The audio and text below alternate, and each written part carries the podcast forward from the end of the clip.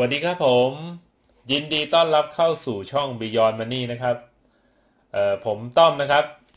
วันนี้ก็เป็น EP ที่ 15 กันละวันนี้เราจะมาคุยและทำความเข้าใจในเรื่องของภาษีที่ดินและสิ่งปลูกสร้างกัน ให้เพื่อนๆหายสงสัยนะครับผม ขอเท้าความนิดนึงนะครับ สมัยก่อนเนี่ย เราจะมีการจัดเก็บภาษีในรูปแบบของ ภาษีลงเรือน และบำรุงท้องที่ ผ่านอปทก็คือองค์กรปกครองส่วนท้องถิ่นต่างๆ เป็นผู้จัดเก็บ แต่ปัจจุบันนะครับ เราใช้ภาษีที่ดินและสิ่งปลูกสร้าง เข้ามาจัดเก็บภาษีแทน ภาษีลงเรือนและบำรุงท้องที่ แล้วเริ่มเมื่อไหร่ ก็คือเริ่มตั้งแต่วันที่ 1 มกรานะครับผม 2563 ก็คือเมื่อต้นก็คือเมื่อไม่นานนี้แหละที่ผ่านมา โดยที่ทางองค์กรส่วนท้องถิ่นเนี่ย ก็คืออปทเนี่ย จะเข้าไปทำการประเมินและสำรวจ แล้วก็ส่งแจ้งไปยังผู้ที่มีหน้าที่เสียภาษี ภายในสิ้นเดือนกุมภาพันธ์ และจากนั้นเรานะครับผู้มีหน้าที่เสียภาษี ก็ต้องไปชำระและเสียภาษี ในช่วงเดือนเมษา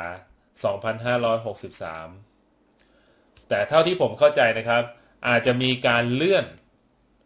หรือไม่ก็คือขยายระยะเวลาในการจ่ายภาษีจนไปถึงเดือนสิงหาคม 2563 ถือว่าเป็นปีแรกนะครับในช่วงของการปรับเปลี่ยน แน่นอนครับ เมื่อเราได้ใบประเมิน หรือเป็นจดหมายที่มาจากอปท อบทคืออะไรครับ องค์กรปกครองส่วนท้องถิ่น ในพื้นที่ที่เรามีที่ดินและสิ่งปลูกสร้างนะครับ ถ้าเรามีที่ดินอยู่สิบแปลงสิบพื้นที่ ก็จะมีจดหมายจากอปทสิบพื้นที่ส่งถึงเราเข้าใจตรงกันนะครับผม สิ่งที่ต้องทำต้องทำอะไรบ้าง หลังจากได้เราหลังจากเราได้รับจดหมายแจ้งเรียบร้อยแล้วเนี่ย สิ่งที่ต้องทำคือหนึ่ง เราต้องดูความเป็นเจ้าของและกรรมสิทธิ์ที่มีระบุอยู่ในจดหมาย เป็นของเราจริงไหม เป็นของเราหรือเปล่า มีขนาด มีพื้นที่และจำนวนเท่าไหร่ และที่สำคัญคือต้องดูประเภทด้วยครับ ว่าเขาระบุว่าที่ดินและสิ่งปลูกสร้างเราตกประเภทอะไรบ้าง มันมีความเกี่ยวพันกับการเสียภาษีนะครับเพื่อนๆ ตรงส่วนนี้สำคัญ ก่อนอื่น ถ้าในกรณีที่เราตรวจเช็คแล้วมันไม่ตรง เราสามารถไปที่อปทองค์กรปกครองส่วนท้องถิ่น ในพื้นที่ที่ดินและสิ่งปลูกสร้างที่เรามีอยู่ ไปทำยื่นเรื่องเพื่อทำการเปลี่ยนแปลงประเภทได้ โดยระยะเวลาที่ทางอปทจะต้องตอบกับเราก็คือภายใน 30 วันนะครับผม จากก่อน เสียภาษีหรือหลังเสียภาษีก็ได้ ถ้าหลังเสียภาษี ก็คือสมมุติว่าแจ้งไปแล้วมีการเปลี่ยนแปลงประเภท ก็จะมีการไปหักในปีหน้าที่เราอาจจะไม่ต้องจ่ายเพิ่ม หรือว่าเป็นส่วนลดอะไรต่างๆนี้ได้นะครับผม พอมาถึงจุดนี้เนี่ยเราก็จะมาทำความเข้าใจกันนิดหนึ่งนะครับว่า กฎหมายเนี่ยภาษีที่ดินและสิ่งปลูกสร้างเนี่ย มีการแบ่งเป็นกี่ประเภท ภาษีที่ดินและสิ่งปลูกสร้างมีการแบ่งออกประมาณ 4 ประเภท มีอะไรบ้างครับ คือประเภทที่ 1 ก็คือเกษตรกรรม ประเภทที่ 2 ก็คือบ้านพักอาศัย ประเภทที่3นะครับก็คืออื่นๆ พาณิชยกรรมและอุตสาหกรรม ประเภทที่4นะครับก็คือที่ดินลกล้างว่างเปล่าที่ไม่ได้ทำประโยชน์ สี่กลุ่มเหล่านี้เป็นสี่กลุ่มที่มีอัตราการเสียภาษีไม่เท่ากันอลองไล่ไปทีละเรื่องนะครับ ประเภทแรกนะครับผมก็คือประเภทเกษตรกรรม อัตราเพดานในการเสียภาษีไม่เกิน 0.15%เเอาง่ายๆครับ มามองกันที่ว่าถ้าเป็นบุคคลธรรมดาที่มี ที่ดินทำการเกษตรกรรมในพื้นที่ของตัวเอง และมูลค่าไม่เกิน 50 ล้านบาท ได้รับการยกเว้นนะครับ ทุกๆทุกๆแปลงที่เกิดขึ้นในทุกๆพื้นที่ของอบทของเราถ้ามีการทำเกษตรและไม่เกิน 50 ล้านบาท เราได้รับการยกเว้น แต่ถ้าเกิน 50 ล้านบาทก็คือคิดส่วนที่เกินก็คืออสมมุติว่า ราคาประเมินอยู่ที่ 70 ล้าน 50 ล้านได้รับการยกเว้น 20 ล้านจะมีการคิดภาษี โดยที่ฐานภาษีก็คือ ถ้า 0 ถึง 75 ล้านก็คือคิดแค่ 0.01 75 ล้านจนถึง 100 ล้านก็คือคิดที่ 0.03%แล้วก็ไล่ตามเลยครับ 100 ไม่เกิน 500 คิดที่ 0.05 500 จนถึงและ 1,000 ก็คือคิดที่ 0.07 แล้วก็1,000ขึ้นไปก็คือคิดที่0.1%ที่ดินที่มีการทำเกษตรกรรมของบุคคลธรรมดานะครับ โดยไม่ต้องเสียภาษีครับใน 3 ปีแรก และในปีที่ 4 ถ้าไม่เกิน 50 ล้านก็ได้รับการยกเว้นไป โอเคนะครับ อันนี้คือประเภทแรกของประเภทของเกษตรกรรม ประเภทที่ 2 นะครับผมก็คือบ้านพักอาศัย โดยที่มีอัตราเพดานในการเสียที่ 0.3%ในเรื่องของบ้านพักอาศัยเนี่ย ผมจะแบ่งง่ายๆครับ จะมีจะมีคำศัพท์ที่เพื่อนๆต้องเข้าใจก่อนก็คือ บ้านหลังหลัก และบ้านหลังอื่น บ้านหลังหลักก็คือ บ้านที่เราเป็นเจ้าของ โดยบ้านพักอาศัยเนี่ย เขาจะมีการแบ่งหมวดหมู่เป็นสองประเภทสองแบบไม่ใช่สองประเภทครับสองแบบก็คือ เรามีบ้าน ในพื้นที่ดินของคนอื่น ก็คือเราเป็นกรรมสิทธิ์บ้าน โดยที่บ้านนี้เป็นชื่อของเราก็คือเรียกบ้านหลังหลักสิบล้านแรกครับ ยกเว้นภาษี แล้วถ้าเป็นกรณีที่เรามีที่ดินของตัวเอง และมีบ้านสร้างอยู่บนที่ดินของเรา และเป็นบ้านหลังหลัก บ้านหลังหลักคือ ที่ดินเป็นชื่อของเรา บ้านเป็นกรรมสิทธิ์ของเรา และเรามีชื่ออยู่ในทะเบียนบ้าน ถ้าเป็นกรณีที่บ้านและที่ดิน 50 ล้านบาทไม่เกินเราได้รับการยกเว้นภาษี ส่วนคำว่าบ้านหลังอื่น ๆนะครับ ผมบ้านหลังอื่นก็คือเป็นบ้านที่เป็นบ้านพักอาศัยนี่แหละ และเราไม่ได้มีชื่ออยู่ในทะเบียนบ้าน จะมีอัตราคิดที่ 0.02% ก็คือหนึ่งล้านบาทจ่ายภาษี 200 บาทประมาณนี้นะครับสำหรับบ้านพักอาศัยนะครับโดยอัตราเพดานภาษีที่มีการแจ้งก็คือดูตามชาร์ตเลยครับศูนย์ถึง 10 ล้านสำหรับบ้านอย่างเดียวไม่มีที่ดินก็ได้รับการยกเว้นไป0ถึง50ล้าน ถ้าเป็นบ้านและมีที่ดิน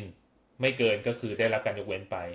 ตั้งแต่ตั้งแต่ 50 ล้านจนถึง 75 ล้าน ก็คือ ส่วนที่เกินจาก 50 ล้านก็คือคิดภาษีที่ 0.03% 75ถึง100 ล้านก็คือคิดที่ 0.05%และ 100 ล้านขึ้นก็คือคิดที่ 0.1%อันนี้มีกรณีของบ้านพักอาศัยนะครับ ส่วนบ้านหลังอื่นก็ตามที่ชาที่แจ้งมาที่เพื่อนๆได้ดูกันในคลิปนี้แหละครับศูนย์ถึงหนึ่งแล้วเอ่อศูนย์ถึงสิบล้าน ถ้าเป็นบ้านหลังอื่น ก็คือ2%เออ0.02% 10ถึง50 ล้านก็คือ 0.02% 50 ล้านจนถึง 75 ล้านก็คือ 0.05% 0.3%ขอโทษครับ แล้วก็ 75 จนถึง 100 ล้าน 0.05%และ 100 ล้านขึ้นก็คือ 0.1%ถัดมานะครับผม อะไรที่ไม่เข้าพวกสำหรับที่ดินเกษตรกรรม และบ้านพักอาศัย จะตกเข้าสู่หมวดอื่นๆสำหรับพาณิชยกรรมและอุตสาหกรรม อัตราเพดานอยู่ที่ 1.2%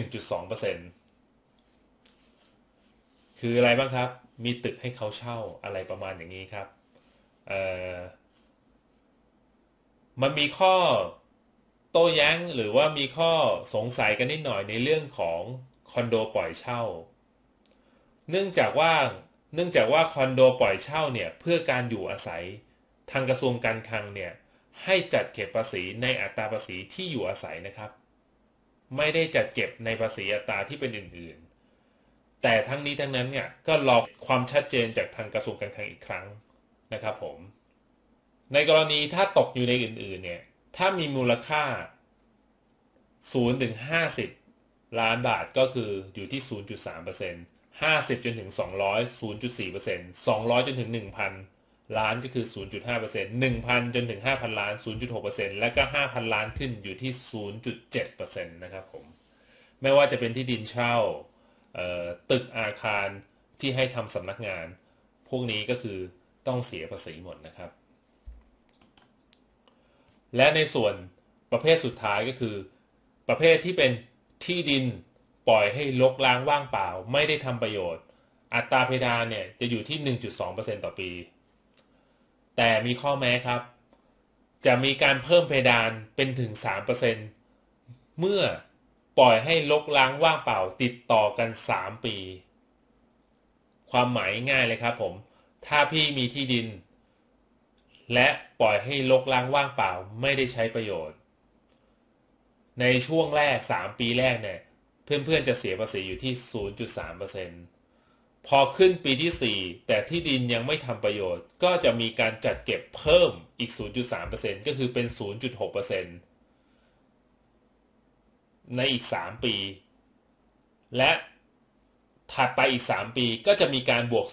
0.3%แต่สูงสุดไม่เกิน 3%ฉะนั้นเองเพื่อนๆนะครับ ที่มีที่ดินลกล้างว่างเปล่า และยังไม่ได้ทำประโยชน์ ก็ควรจะต้องรีบๆ เปิดโฉนดของตัวเองดูนะครับ ว่าจะทำยังไง เพื่อให้ปรับเปลี่ยนที่ดินที่ลกล้างว่างเปล่าเนี่ย มันสามารถจะไปทำอยู่ในหมวดของเกษตรกรรมได้ครับ แต่ว่าการทำเกษตรกรรมก็ขึ้นอยู่ทางกฎระเบียบและรายละเอียดต่างๆ ในเรื่องของพื้นที่ในการทำการเกษตรด้วยนะครับผม อันนี้ก็เป็นเนื้อหา ที่ปูพื้นสำหรับทำความเข้าใจในเรื่องของภาษี ที่ดินและสิ่งปลูกสร้างให้เพื่อนๆคลายสงสัยนะครับผม ถ้าชอบก็กดไลค์นะครับผม ถ้ารู้สึกว่าเนื้อหานี้มีประโยชน์ก็ฝากเพื่อนๆแชร์ และถ้าใครมีคำถามอะไรก็สามารถคอมเมนต์ใต้คลิปนะครับ แล้วเดี๋ยวผมจะเข้ามาตอบนะครับผม ขอบคุณมากครับสวัสดีครับ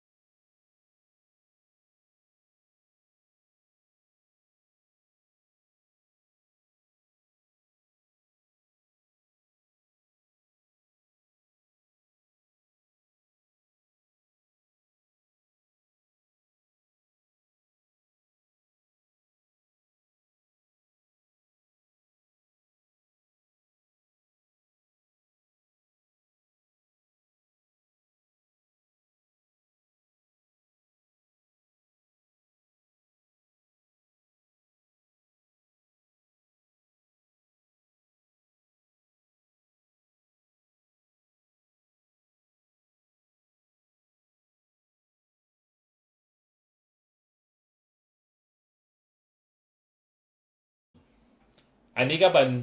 เนื้อหาที่ปูพื้นสำหรับทำความเข้าใจในเรื่องของภาษี ที่ดินและสิ่งปลูกสร้างให้เพื่อนๆคลายสงสัยนะครับผม ถ้าชอบก็กดไลค์นะครับผม ถ้ารู้สึกว่าเนื้อหานี้มีประโยชน์ก็ฝากเพื่อนๆแชร์ และถ้าใครมีคำถามอะไรก็สามารถคอมเมนต์ใต้คลิปนะครับ แล้วเดี๋ยวผมจะเข้ามาตอบนะครับผม ขอบคุณมากครับสวัสดีครับ